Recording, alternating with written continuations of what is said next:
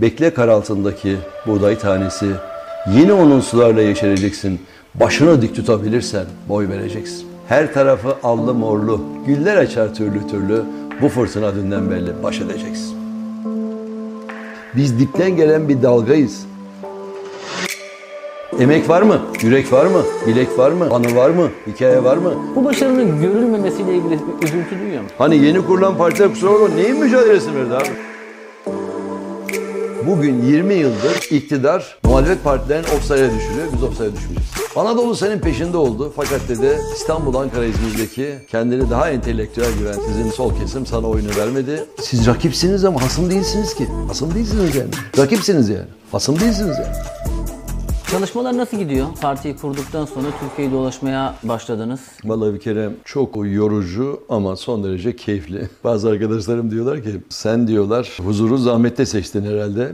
Bazılarına göre bizim yaptığımız çok zahmetli gibi gözüküyor. Yani bir o ildeyiz, bir o öbür taraftayız, bir yerdeyiz ama e, ben bundan keyif alıyorum. Yani son derece mutluyum. Yani. Siyaset gerçekten bırakılamayan bir şey mi? Çünkü siz Türkiye'de çok uzun bir dönem belediye başkanlığı yaptınız ve Türkiye'nin en popüler belediye başkanlarından Milletvekilliği var öncesinde. Öncesi ve en genç milletvekillerinden bir tanesiniz siz. Şimdi de bir parti kurdunuz, onun genel başkanısınız ve insanlara bir şeyler anlatmaya çalışıyorsunuz. Ee, bir kasabada emeklilik hayatı da yaşayabilirdiniz aslında. Niye bunu tercih etmediniz?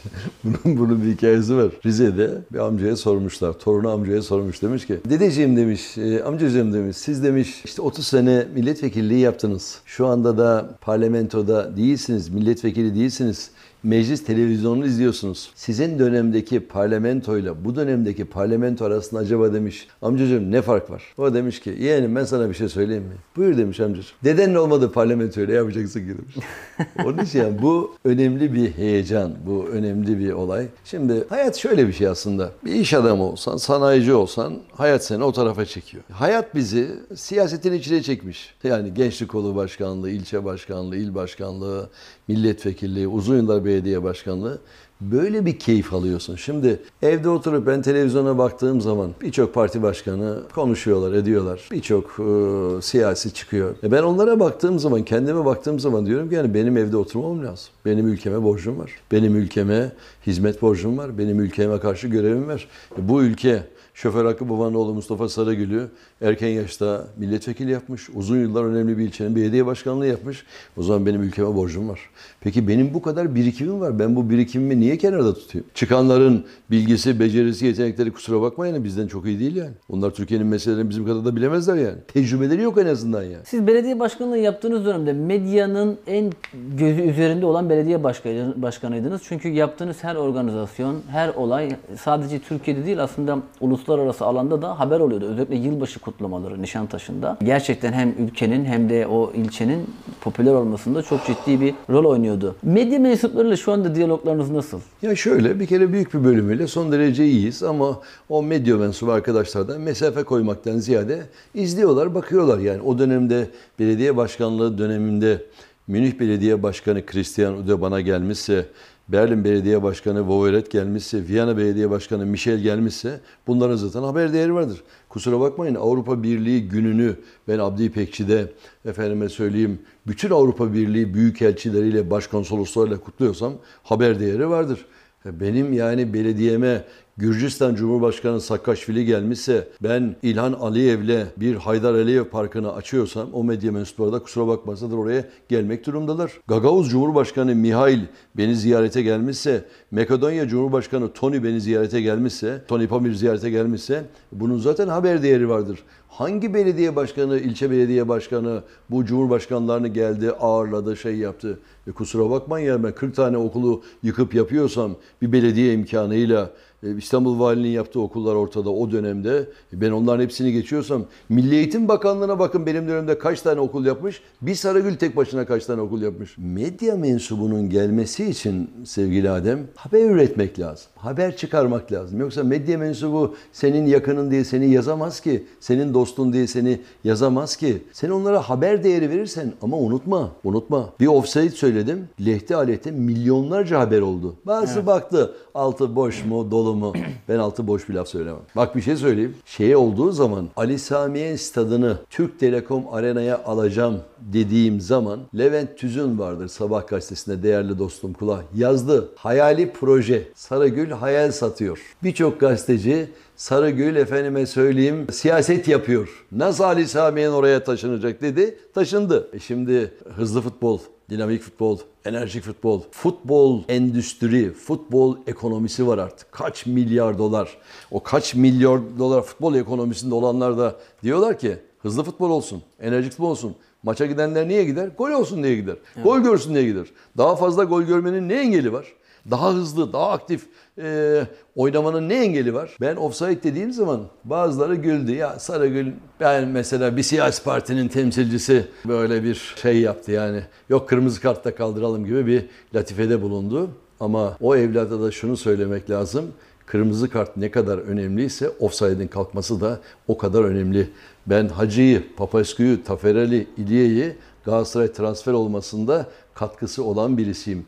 4 sene Galatasaray'ın şampiyon olmasında, UEFA kupasını almasında, Şampiyonlar Ligi kupası almasında Faruk Süren başkanımın yönetimde bulunan birisiyim. Ben futbolun ne demek olduğunu biliyorum. Neyi konuştuğumu biliyorum. Lafın da nereye gittiğini biliyorum. Sevgili Adem Biten şu anda bunu yazın. Offside. Türkiye'de offside'e düşen siyasiler var ama biz offside düşmeyeceğiz. Sizin şimdiki Galatasaray'ın stadyumunun o arazinin olduğu yerde bir fotoğrafınız var. Sosyal medyada zaman zaman çok dolaşıyor.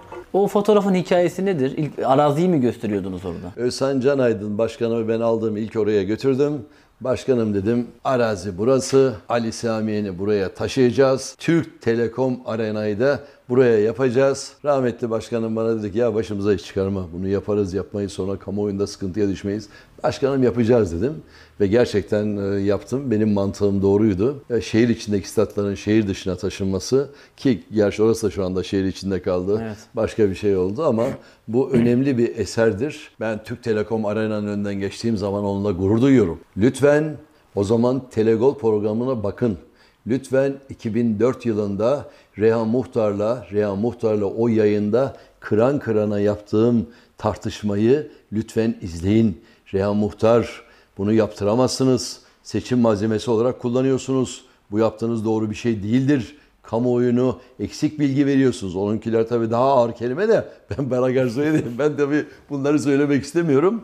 Ama bugün Reha Muhtar'a bir gün alıp o maçı izlemeye gelelim. Sevgili Serhat Ürel'in programıydı. Hiç unutmuyorum. Evet. Gökmen vardı o programda. Telegol'de ne izleniyordu değil mi o dönem? Ama işte o telegol izleniyor da orada laf konuşuluyor. Onu konuşan Sarıgül. Ve diyor ki Ali Samiyen gidecek. Sizin gibi bazı entelektüel geçinenler de bizi akil görenler de nasıl konuşuyor diyor bunu. Siyaset yapıyor diyor. E, efendime söyleyeyim daha ağır kelime kullanmak istemiyorum diyor. Şov yapılıyor diyor.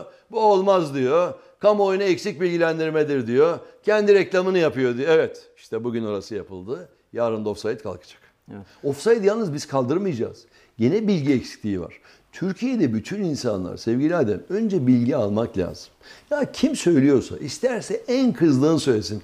Önce adamın söylediği fikri bir oturtturmak lazım. Ya niye söylüyor bunu? Biz de abi hemen saldırıya geçiyoruz.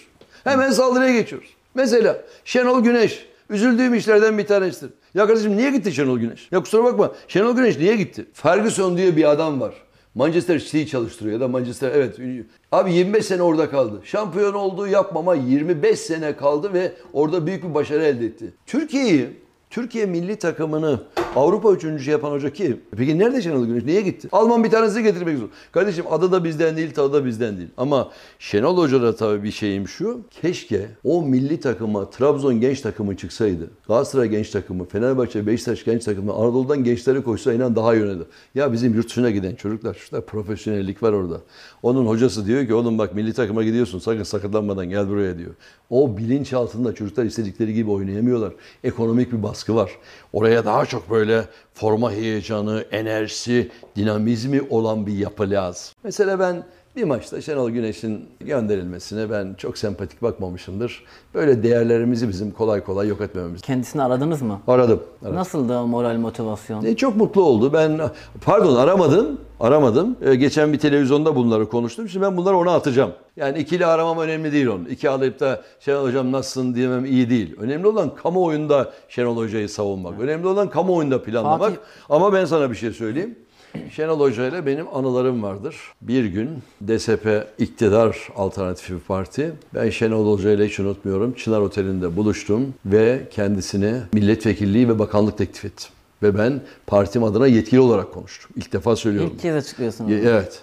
Partim adına yetkili olarak o zaman gittim konuştum ki hocam dedim sizin dedim önce milletvekili sonra da spor bakanı olarak görev almanız ülkemiz için son derece yararlı olacaktır. Durdu, heyecanlandı. Ya dedi çok teşekkür ederim dedi. Muhteşem bir olay fakat dedi ben dedi şimdi tam dedi para kazanma zamanım dedi. Konuştuğum 94-96 dedi, tam dedi para kazanma zamanım dedi. Tam dedi futbolda bir yere geldim. Şimdi hocalıkta bir yere gelmeye çalışıyorum kariyerimi yükseltme zamanım dedi. O kadar bir beyefendi duygularla ama dedi bu teklif beni son derece mutlu etti. Son derece bahtiyar oldum.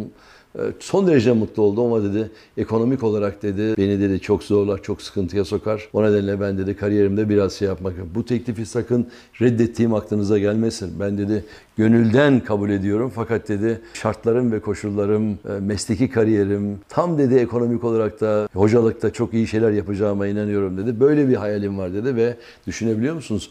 Bakanlık teklifini kabul etmedi ve bizim parti geldi koalisyon ortağı oldu. Siz Mehmet Ali Birand'ın programına katıldınız. Seçimlerden hemen sonra yani o gece sandıktan kazandıktan hemen sonra Mehmet Ali Birand'ın programına gittiniz. Canlı yayına seçim gecesi gençlerin arasında oturdunuz ve bir tartışma yaşadınız orada. Bir diyalog yaşadınız. Sıra dışı bir hareket aslında. Yani siyasetçilerden pek göremeyeceğimiz bir davranış. O, onun hikayesi nedir? Ya orada orada ben seçimden sonra gittim. Zaten e, bilinçaltı Sayın Baykal'a karşı bir kızgınlığım var.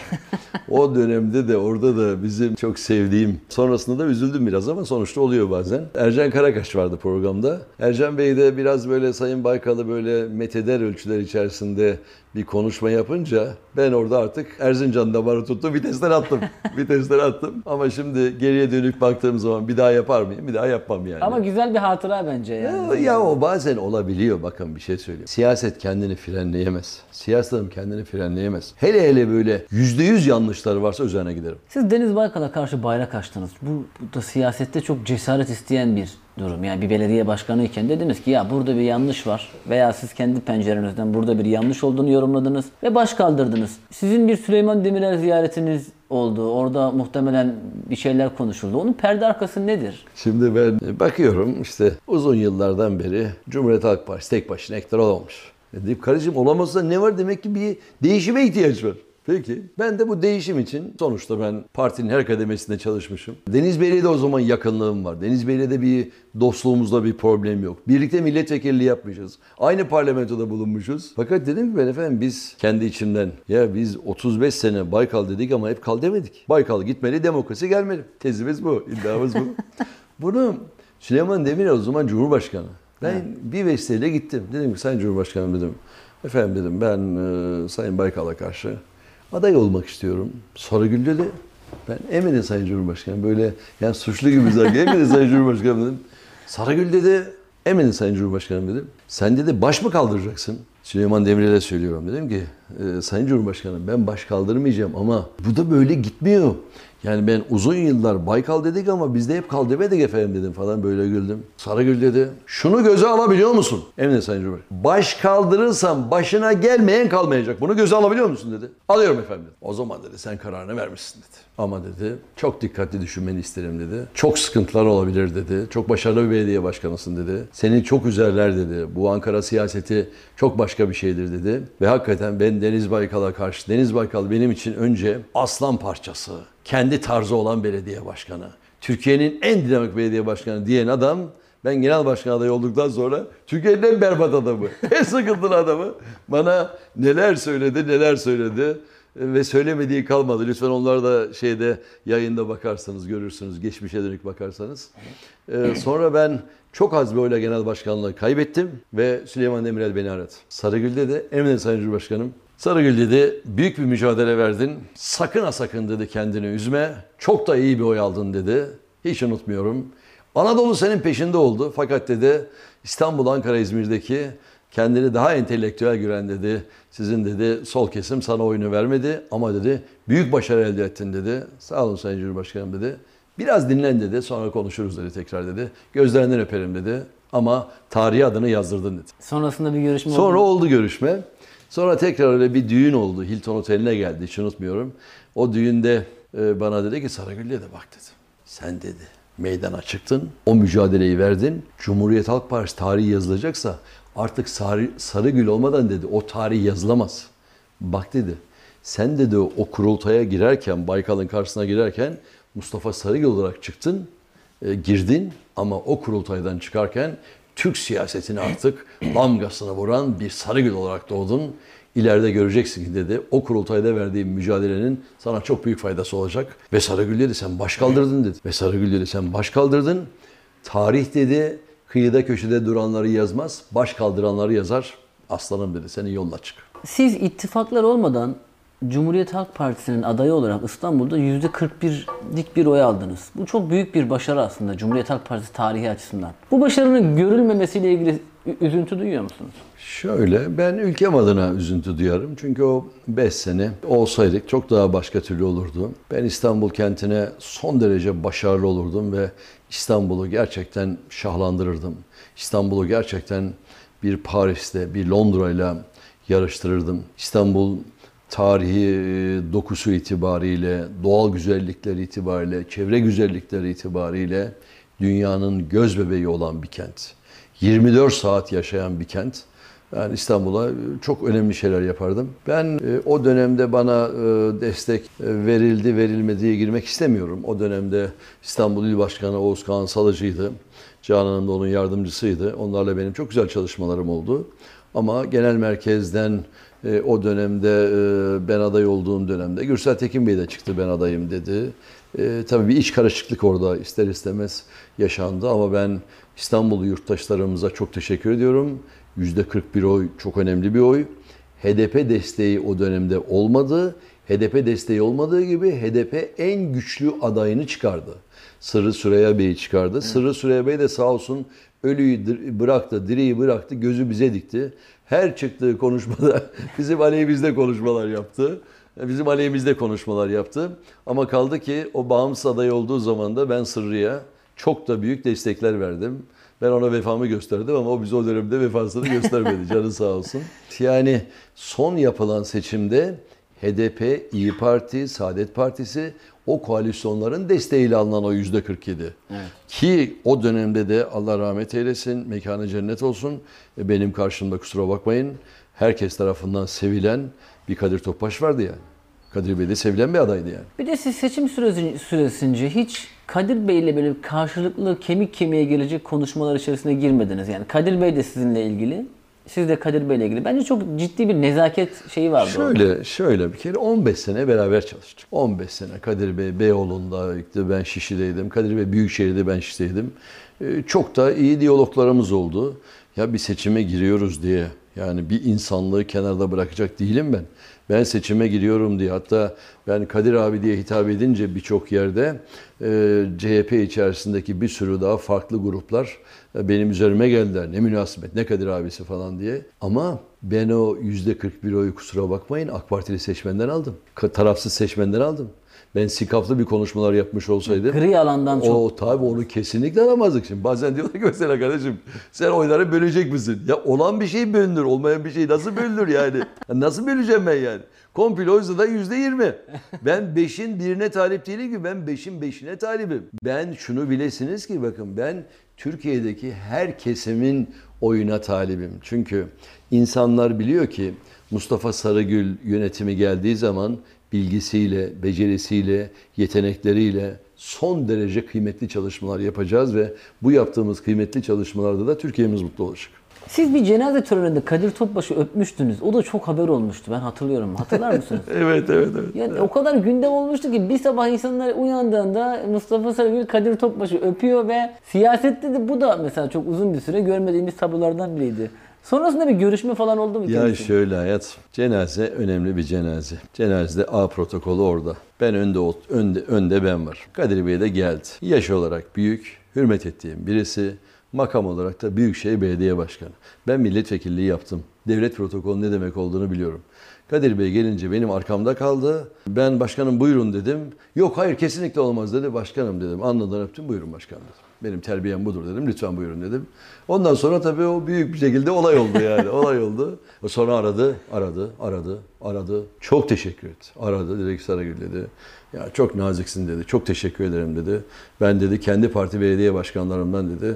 Senin gösterdiğin nezaketi zaman zaman görmüyorum dedi. Çok teşekkür ederim dedi ve Hazada beyefendi bir adamdı yani. Şimdi bu soracağım soruyu sormazsak Mustafa Sarıgül'ün belediye başkanlığı hikayesinde bence büyük bir eksiklik olur. Siz Anadolu'da bütün derneklere, köylülere, işte cenazelerde otobüs, köylerine işte oturmak için bank, çocuklara park. Çok uzun yıllardır aslında şu noktaları hesaplıyor muydunuz? Bu bir yatırım mıydı yoksa gerçekten insana mı dokunmak istiyordunuz? Yo şöyle şöyle benim kafamda her zaman e, Türkiye politikası vardı. Ve o nedenle de arkadaşlarımla görev bölümü yaptığımız zaman Türkiye'nin neresinden kim gelirse asla kırmayacağız diye şey yapmıştım. Ve öyle bir planlama yapmıştık ki Karadenizli birisi geldiği zaman Karadeniz bölgesine bakan bir Karadenizli arkadaşımız vardı. Danışman başkan yardımcısı görevi. Güneydoğu'dan birisi geldiği zaman Güneydoğu arkadaşımız vardı. İç Anadolu'dan birisi geldiği zaman o vardı. Sivas'tan geldiği zaman o vardı. Hatta biraz daha ilerleyelim. İnanır mısınız etnik kökenlerine göre bile dağılımını ona göre planlıyordum. Mesela bir cemevinin bir cemevinin ihtiyacı varsa, bir cemevinden bir dedeyle görüşülmesi gerekiyorsa gerçekten o cemevinin bütün kurallarını, örfünü, töresini, geleneklerini bilen bir arkadaşım giderdi. E bir camimizin bir ihtiyacı varsa bir hocamız giderdi. Hocamızla konuşarak camimizin ne ihtiyaçları var diye karşılardı. Biraz daha ilerleyelim. Gayrimüslim yurttaşların ihtiyaçlarını gidermek için Türkiye tarihinde ilk defa Vasken Barı'nı Vasken Barı'nı Ermeni yurttaşlarımızın temsilcisi olarak aldım. E, Bir de Müsevi yurttaşlarımızın temsilcisi olarak da Bayan Moniki Peker aldım. Başka yardımcısı yaptım. Bu bir reformdur, bu bir değişimdir. O nedenle de kim gelirse mesela hangi mesele en son söyleyeyim bakın en son aşağı yukarı yüzlerce araba verdim belediyelere. Mesela bir örnek vereyim. Bir adam geldi bana dedi ki benim dedi otobüsüm yok dedi. Çocuklar dedi gidemiyor dedi. Ben dedi otobüs istiyorum dedi. Siz dedim. Ben dedi Kastamonu Azdavay Belediye Başkanıyım dedim. Çok yere gittim başkanım dedi. Çare bulamadım sana geldim dedi. Hiç unutmuyorum.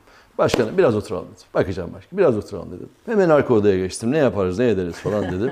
O dedi ya çok yere gittim çare bulamadım. Beni gayri ihtiyar tahrik etti yani. Beni tahrik etti yani. Bulamadın çaresini benim bulmam lazım.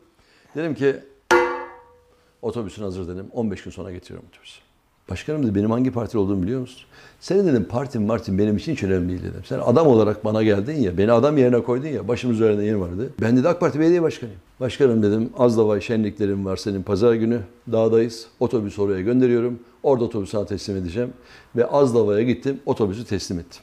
Ya müthiş. Bir çocuk, bir çocuk hayır bir çocuk daha devam edelim. Bir çocuk. Gittim Şebin Karahisar'a girdim. Giresun Şebin Karahisar'a girdim. Koylisar'dan çıktım Şebin Karahisar'a doğru girdim. Bir adam bizi karşıladı. 150 araba. Başkanım hoş geldin. Ben de buranın belediye başkanıyım. Dedim ki ya Allah Allah aldı lütfü latif götürdü makamına.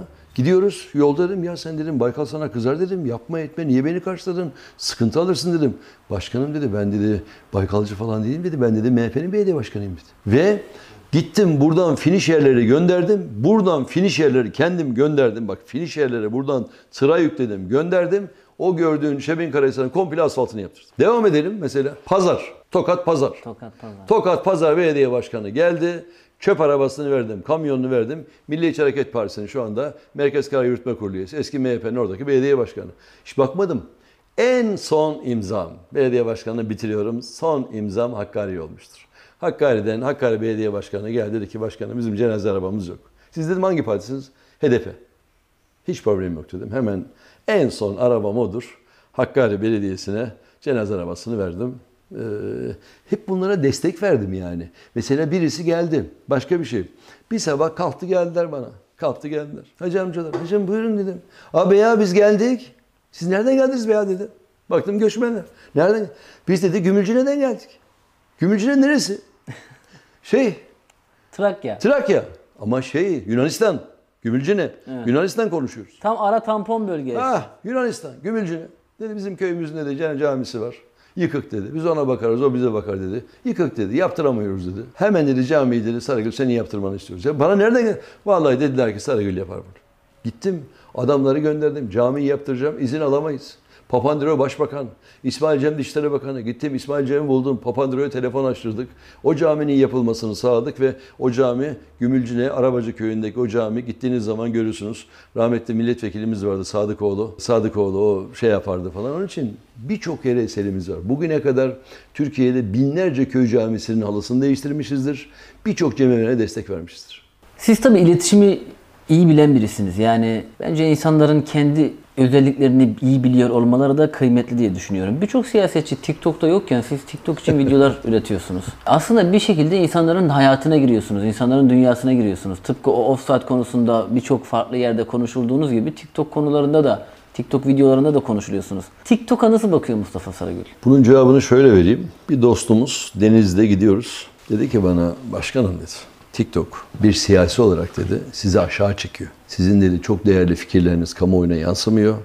Sağlıkla ilgili, eğitimle ilgili, çevreyle ilgili, emeklerle ilgili, engellerle ilgili, e, öğretmenlerle ilgili, esnaflarla ilgili, dış politikayla ilgili, iç politikayla ilgili, güvenlikle ilgili, İç Anadolu'la ilgili, Güneydoğu'la ilgili birçok dedi projeniz yansımıyor. TikTok daha fazla konuşuluyor. E, Bunları dedi biraz dedi başkanım yani biraz dedi bu işlere girmesek mi falan demek istedi. E, Dedim e, hocam hay hay dedim. Sizin görüşünüz benim için çok kıymetli. Değerlendirelim ne getirir ne götürür. Siz dedim inceleyin. Benim eksik yönlerim neyse onları söyleyin. Artlarımız neyse onu söyleyin. Denizde yürüyoruz. Karşıdan bizi geldi. Aa başkanım hoş geldin resim çektirebilir miyiz? Dedim gel bakayım aslan parçası.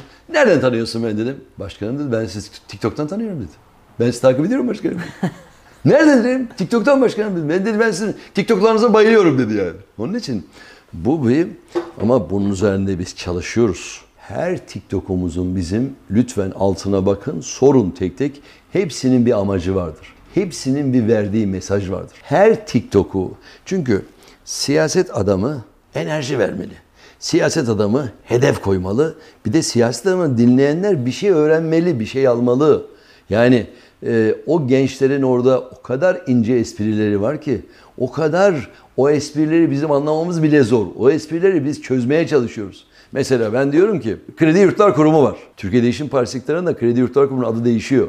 Burayı öğrenci ağırlama merkezi yapacağız. Mesela ben bunu TikTok'taki bir çocuktan öğrendim. Dedi ki başkanım ya bu kredi ne dedi? Ya başkanım da okula gelirken kredi görüyoruz burada ya. ya çok doğru ama ya. ya olur mu öyle şey? Ya kardeşim daha adam okula geliyor. Kredi görüyor ya. O krediyi nasıl yatıracak onu düşünüyor. Dersi düşünmüyor ki. Onun için orayı biz değiştireceğiz. Burayı öğrenci ağırlama merkezleri yapacağız. Ee, şöyle bir şey düşünüyorum mesela. Onu çekiyoruz şu anda mesela. Onu hazırlıyoruz şu anda. Onun senaryosunu hazırlıyoruz. Mesela şeye gittik. Kayseri'ye gittim. Pastırmayı çektim. Şimdi onu Nusret'le bütünleştiriyoruz. Pastırma ve Nusret'le bütünleştiriyoruz. Ben o pastırmayı kesiyorum. Tık tık tık tık kesiyorum.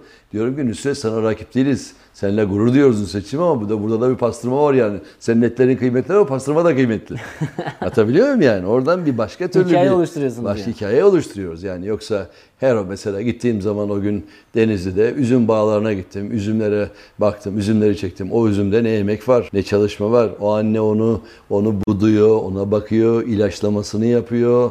Efendim kurt gelmesin diyor, e, şey olmasın diyor, suyunu veriyor. Orada büyük bir emek var. Oradan diyorum ki mesela otoyollara taşıt alım garantisi var da tarıma niye alım garantisi yok? Biz tarıma alım garantisini verdiğimiz zaman ekilmeyen, biçilmeyen yer kalmaz sevgili Adem ve de enflasyon aşağıya düşer. Biz ithalat, ithalat, ithalat. Kardeşim bizim muzu ithal etmemize gerek yok ki. Bizim domatesi, ya bizim biberi itha- ithal etmemize gerek var mı kardeşim? O büyük, o Kanada'dan gelen biberler var. Ne gerek var yani o biberleri biz çok rahat bir şekilde e, şey yapabiliriz, ekebiliriz, üretebiliriz yani. Bizim tarlalarımız buna müsait. E, Türkiye'ye bakıyorsun, Hollanda'nın yüz ölçümü Konya kadar. Kardeşim Hollanda'nın tarımdan sadece ihracatı bizim Türkiye'nin bütün ihracatı kadar yani. Biz niye bunu yapmıyoruz? Biraz daha ilerleyelim. E Kardeşim böyle bir şey olur mu ya sen? İsrail çölün ortasında nokta damlama sistemiyle, damlama sulama sistemiyle tarımdan bir cennet yaratıyor. Biz burada suyumuz var, nehirlerimiz var, ırmaklarımız var, arazilerimiz alabildiğine bol. Türkiye'nin bütün doğal güzellikleri var. Yeteri kadar bunu koruyamıyoruz. Olur mu öyle şey? Şimdi şöyle bir şey düşün. Bizim hacılarımız, hacılarımız. Bizim bir hacı gittiği zaman en fazla kurban kesen hacı unutma Türk hacısı. Türk hacısı gittiği zaman oğluna kesiyor. Eşi vefat etmişse ona kesiyor. Babacığı vefat etmişse ona kesiyor. Torunu imtihana girecekse onun için kesiyor. Dualarını yapıyor. Orada mutlu oluyor, geliyor. E peki o kurbanlar nereden gidiyor? Endonezya'dan geliyor. Selamünaleyküm. Endonezya'dan geliyor. E niye Türkiye'den gitmiyor? En fazla giden hacı Türk hacısı. En fazla Suudi Arabistan'a bakan en ekonomik güçlü hacı Türk hacısı. Ama koyunları onlar nereden alıyorlar? Endonezya'dan alıyorlar. Büyük şeylerle geliyor. Biz niye vermiyoruz? O zaman biz vereceğiz. Bu neye bağlı? İlişkilere bağlı. Siz bu yangınlarda çok aktif sahadaydınız. Ee, Manavgat'a gittiniz, Marmaris'e geldiniz. Hatta ben de oradaydım. Marmaris'te gördüm sizi. Karşılaşmasak da sizin geçişinizi gördüm yani. İlginç bir şey söylediniz. Ya bugün eleştireceğimiz yanlar mutlaka vardır ama bugün bunu konuşmak doğru değil. Yani bugün biz burada insanların acısını paylaşmaya geldik. Yarın eleştirecek konu varsa onları dillendirmeliyiz dediniz. Yangın süreci, sürecini nasıl yorumluyorsunuz? Şöyle yangın olur olmaz ben bölgeye gittim. Sabahleyin saat 6 uçağıyla gittim. O bölgeleri gezdim, baktım. Türkiye Cumhuriyeti Devletimiz adına orada bir e, komite kuran, çalışma yapan ve hiç oradan ayrılmayan Dışişleri Bakanı Sayın Mevlüt Çavuşoğlu vardı. Tüm e, şeyin başında ne diyelim? Koordinasyon. Acil koordinasyonun başında vardı. Kendisini ziyaret ettim. Kendisinden çok önemli, çok değerli e, bilgiler aldım. Ondan sonra çıktım oradan. Yangın bölgelerine gittim.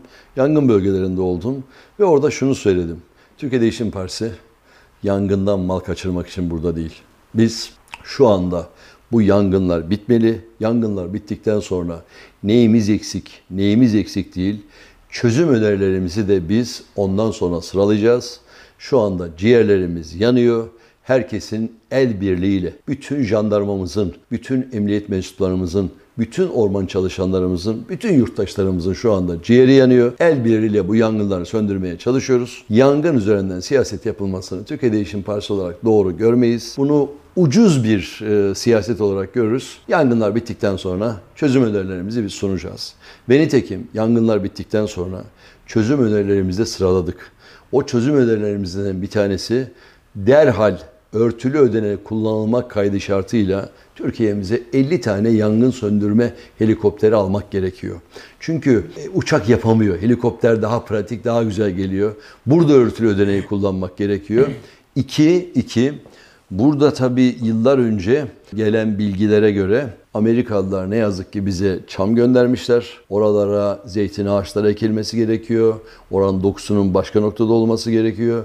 Çamlar da ne yazık ki bir çam yandığı zaman öbür tarafa e, atıyor. Oranın artık doğal dokusunu da değiştirmek lazım, planlamak lazım. Derhal de e, ekime başlamak lazım dedik. Ancak mesela bunu dedikten sonra da orman mühendisleriyle beraber profesörlerle konuştuk. Hatta şeyi aradım ben. Veysel Eroğlu Bey'i aradım.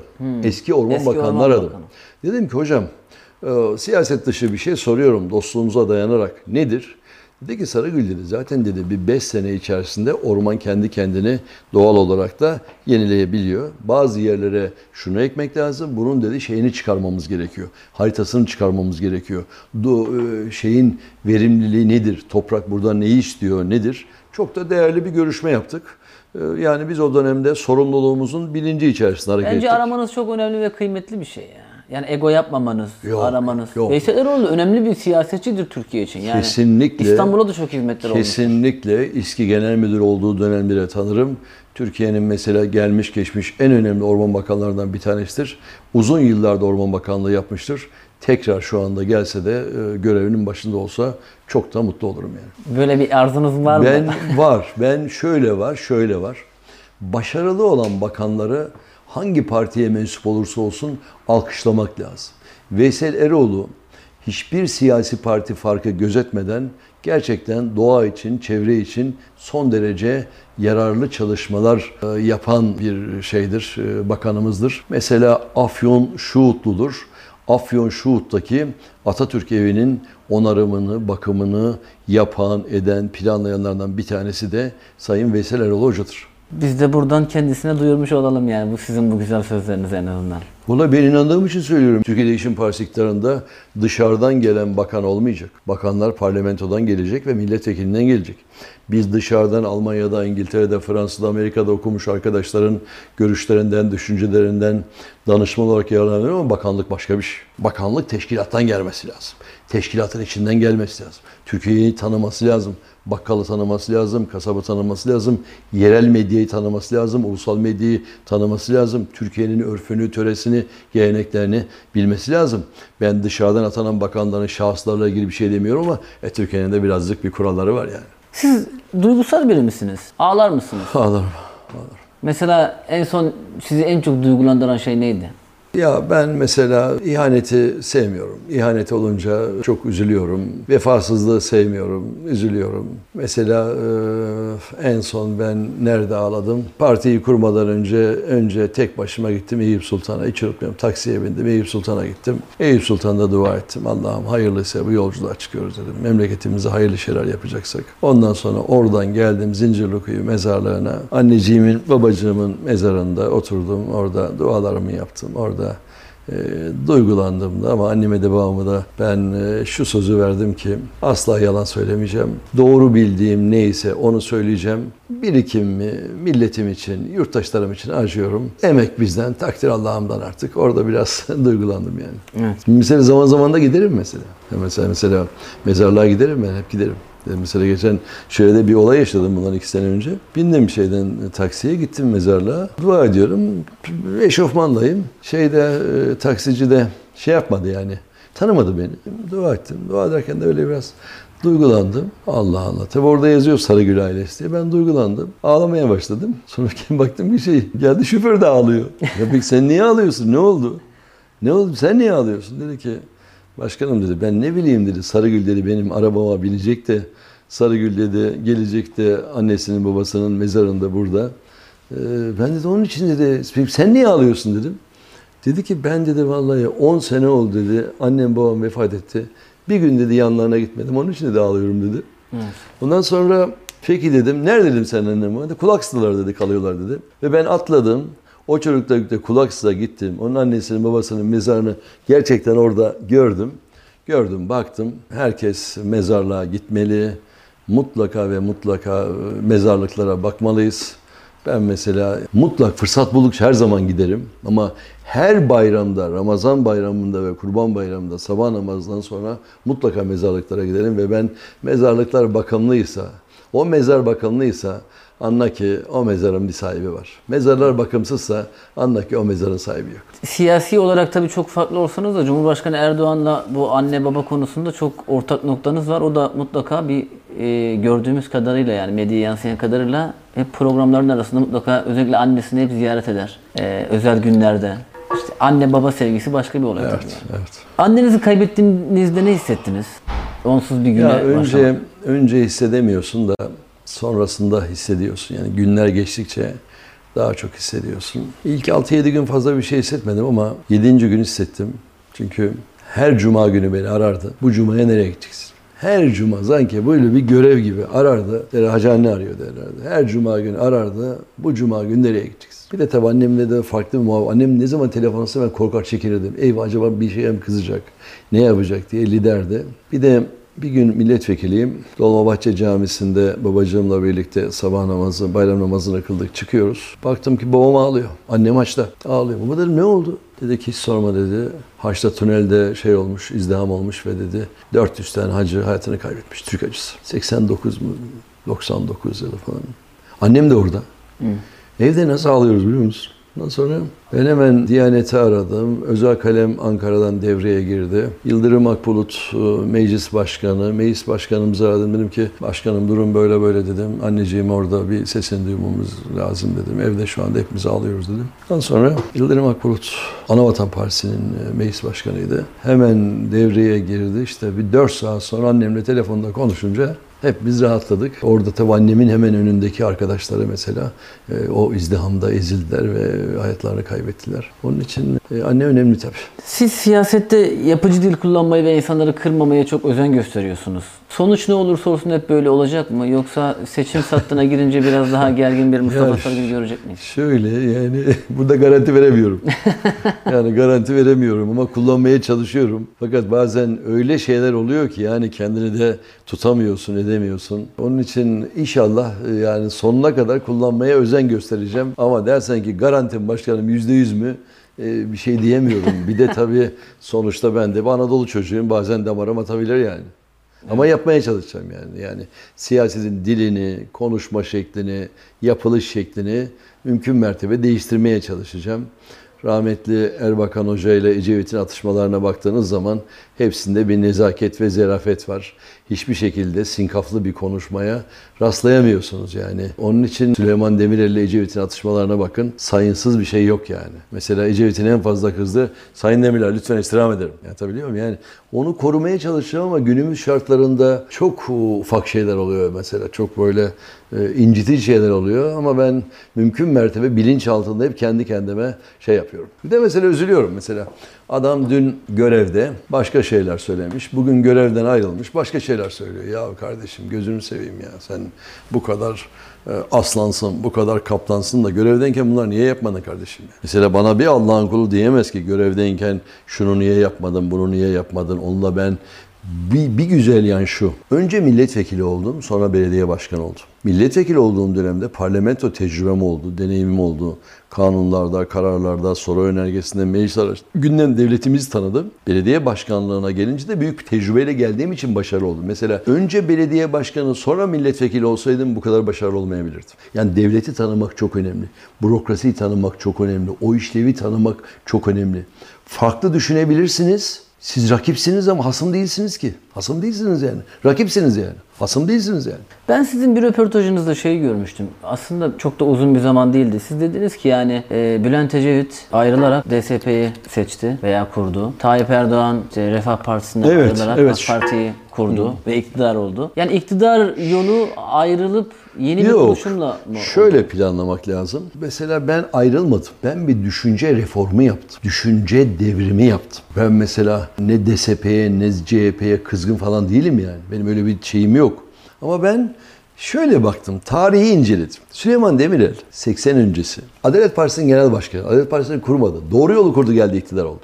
Ecevit Cumhuriyet Halk Partisi'nin efsane genel başkanıydı. Cumhuriyet Halk Partisi'nin 98 yıllık tarihinde %41 oy alarak Türkiye'de rekor kırdı Ecevit. O rekoru bir tek ben yakaladım. Bir tek İstanbul'da ben yakaladım. Ama CHP'ye girmedi. DSP'yi kurdu geldi iktidar oldu. Bugünkü Sayın Cumhurbaşkanı Refah Partisi'nde kalsaydı 40 oy alıp da Refah Partisi'nde kalsalardı belki bu e, başarı olmazdı. AK Parti'yi kurdu geldi iktidar oldular. Mustafa Sarıgül de CHP'de ya da DSP'de kalıp parti için mücadele verseydi bir başarı elde edemezdi. Bakın biz Türkiye Değişim Partisi ile çok büyük bir başarı elde edeceğiz. Biz dipten gelen bir dalgayız. Mesela Türkiye'deki sol partiler, mesela CHP ya da bir başka parti, biz sol parti değiliz diyemez. Mesela diğer partiler biz sağ parti değiliz diyemez. Biz diyoruz. Biz sağ ya da sol parti değiliz. Bizim gövdemiz Türkiye, sağ elimiz de var, sol elimiz de var. Biz sağ elimizle sol elimizi birleştirip ben vicdanlıyım, ben merhametliyim, ben örfüme, töreme, geleneklerime bağlıyım, ben hudut ve bayrak birliği diyorum. Atatürk milliyetçiliğini savunuyorum. İnançlara saygılı laiklikten her zaman yanayım. Esnafımızın, tüccarımızın, alın terimizin e, yanındayım. Üretimi de destekliyorum diyemez onlar. Mesela diyemez ki mesela bir parti işçi bayramını işverenlerle beraber kutlayacağız. Ben diyorum biz işçi bayramını tek kullanmayacağız. İş, ekmek, hürriyet. İş, ekmek, özgürlük önemli ama üretim de önemli. Üretim olmadan iş, ekmek ve özgürlüğü biz nasıl kazanacağız? Onun için bizim ana fikrimiz şu. Biz 1 Mayıs'ları işçilerimizle alın teri ve emekle el ele ama üretenleri de baş tacı yaparak kutlayacağız. Yani hak aramak ayrı, haklı olmak önemli ama haklı kalmak daha da önemli. Düşün fabrikadan çıkıyor, işçiyiz, güçlüyüz, kazanacağız. Fabrika sahibi de orada bakıyor. Ya kime karşı güçlüsün? Sen niye demiyorsun ki gel bakalım patron beraber gidiyoruz. Bu bizim bayramımız. Çoluğumuzla çocuğumuzla hep beraber eğlenelim ve biz de demokratik haklar için teşekkür edelim. Çünkü Türkiye Değişim Partisi Genel Başkanı olarak gururluyum. Niye gururluyum? Geçmişte belediyemdeki bütün taşeronları sendikalaştıran belediye başkanı benim. Siz tabii popüler bir isimsiniz ve Türkiye coğrafyası gereği de yurt dışından sürekli bir şekilde baskı altında çeşitli ülkeler. Partiyi kurduktan sonra herhangi bir ülkeden sizinle bir temas söz konusu oldu mu? Hepsiyle. Almanya ile, Fransa ile, İngiltere ile, Amerika Birleşik Devletleri ile, e, Birleşik Arap Emirlikleri ile, Rusya ile hepsiyle temaslarımız oldu. Ne diyorlar yani sizi? Şöyle şöyle hatta Katar Büyükelçisiyle de oldu. Hepsiyle oldu. Ee, şu anda biz tanımaya çalışıyorlar. Zaten birçoğu biliyor. Partimizin görüşlerini, özellikle Amerika Birleşik Devletleri'ne karşı çıkışımız, özellikle Sayın Biden'ın e, Türkiye'deki muhalefet partilerine destek vereceğiz anlayışına benim çok karşı çıkmama e, onu soruyorlar. Çünkü ne demek ya sen Biden kim oluyorsun ya Türkiye'deki muhalefet partilerine destek vereceğiz diyorsun. Ben muhalefet partisiyim. Ben böyle bir desteğe ihtiyacım yok. Kime destek verirse açıkla. Böyle bir şey yok. İki, iki, mesela ben Önemli bir söz yani o. Kime destek veriyorsan açıkla. ya böyle bir şey olabilir mi yani? Sen Amerika Birleşik Devletleri başkanısınız. Demokrasi, barışı, özgürlüğü, insan haklarını söylüyorsun. Diyorsun ki bir ülkede muhalefet partisine ben destek vereceğim. Muhalefet partilerine destek vereceğim. Biz her şeyin açık olmasını isteriz. Biz o onun da Biden kime destek veriyorsa, niye veriyorsa açıklayabilir. Mahsur yok. Ben şunu destekliyorum. Bu bunda bir engel yok ama kapalı konuşma olmaz. Biz kapalı konuşmaya asla izin veremeyiz. Biz mesela Amerika'ya biz birçok noktada Amerika ile tersiz. Amerika ile farklıyız. Amerika şimdi diyor ki tütüne ekemezsin. Ya kardeşim benim topraklarımda ne ekilip ne sen karar vermezsin ben karar ver. Biz karar veririz. Şimdi İzmir'de lütfen gidin bakın Ege'de en büyük tütün fabrikası orada. Markasını söylemeyeyim. Tütün fabrikası orada. Peki tütün nereden geliyor? Güney Amerika'dan geliyor. Selamünaleyküm. Bizim tütün niye ekilmiyor burada? Böyle bir şey yok. Devam edelim. Şeker pancarı. Biz şeker pancarı niye ekmiyoruz? Şeker pancarına niye kota var? Yani Avrupa Birliği ne karışır kardeşim benim şeyime? Niye kota var yani? Biz Türkiye Değişim Partisi olarak istiyoruz ki ülkemiz içeride huzurlu, dışarıda da onurlu olsun. Biz nasıl Almanya'nın topraklarına ne ekilip ne biçilip biz karar vermiyorsak onlar da bizim topraklarımızda ne ekilip ne biçilmeyeceğine biz karar veremeyiz. Avrupa Birliği'ne yapılan Tansu Çiller döneminde belli kotalarla ilgili gümrük birliği anlaşmaları var. Bunları tekrar gözden geçireceğiz.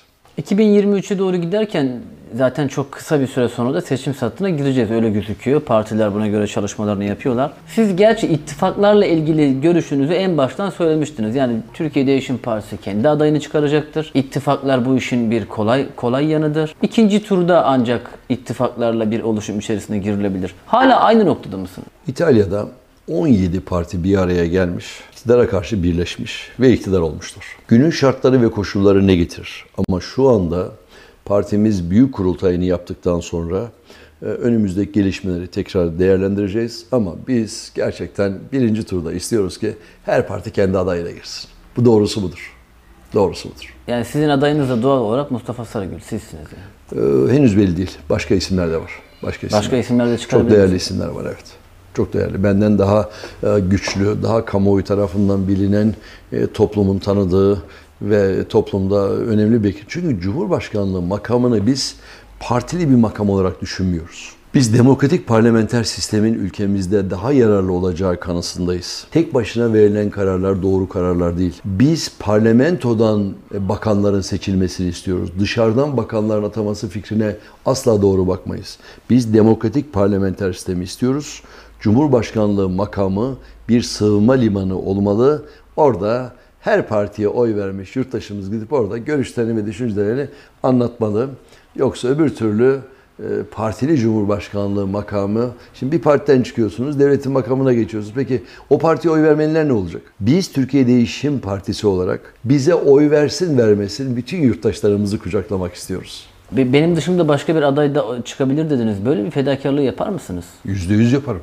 Niye yaparım biliyor musunuz?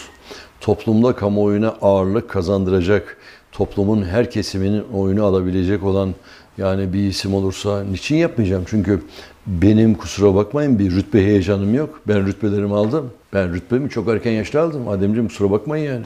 Benim rütbe heyecanım yok. Benim ülkemize proje heyecanım var. Ülkemize hizmet heyecanım var. Ben ülkede bu sistemin doğru gideceğine inansam bu sistemi desteklerim. Ama başkanlık sistemi doğru bir sistem değildir. Başkanlık sistemi yurttaşları kucaklayan bir sistem değildir. Başkanlık sistemi çok yoran bir sistemdir.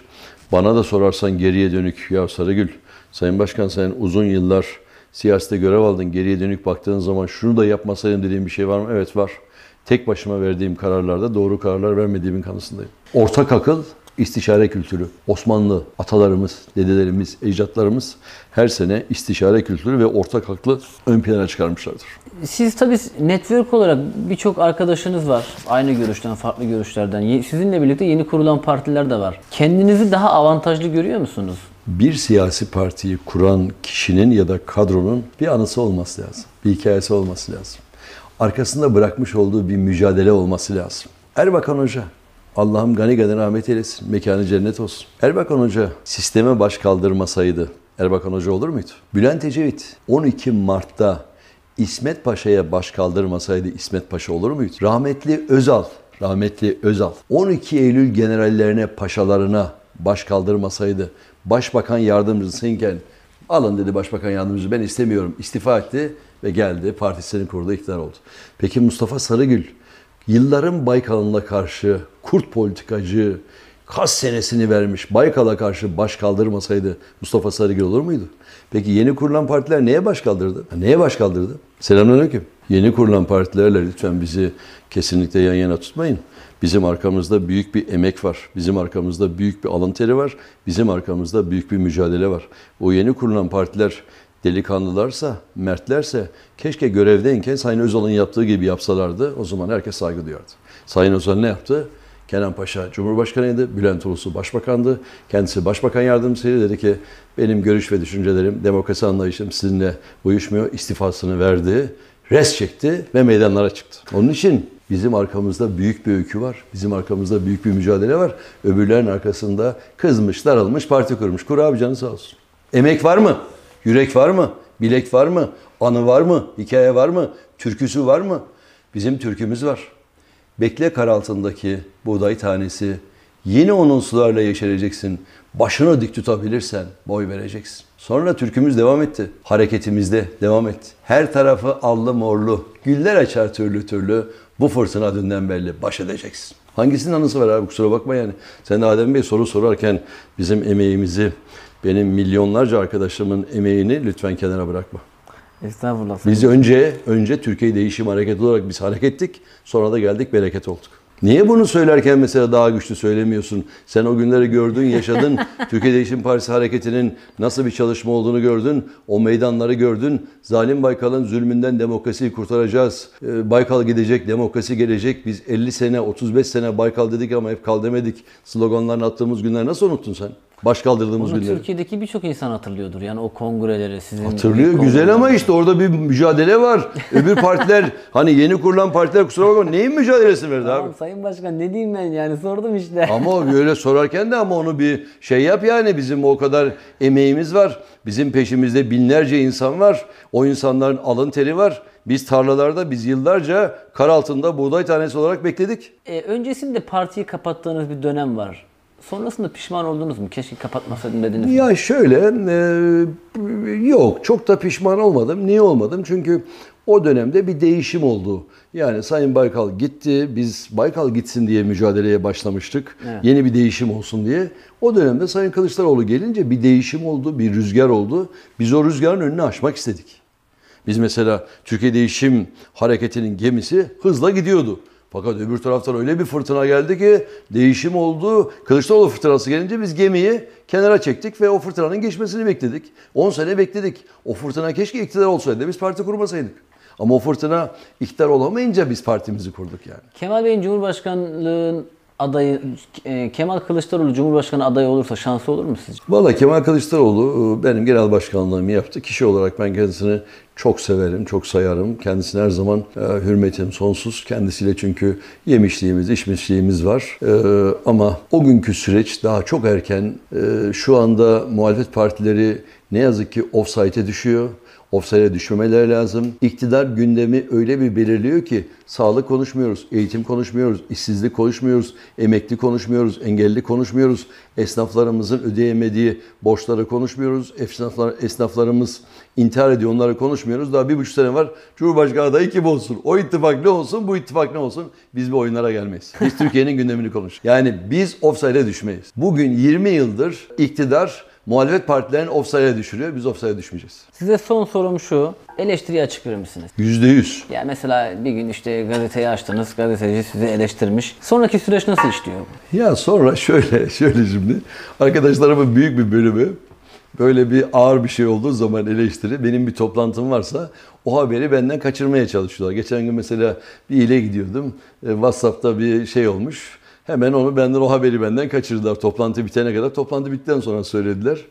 Ee, yani bu zaman içerisinde bir tecrübe işi.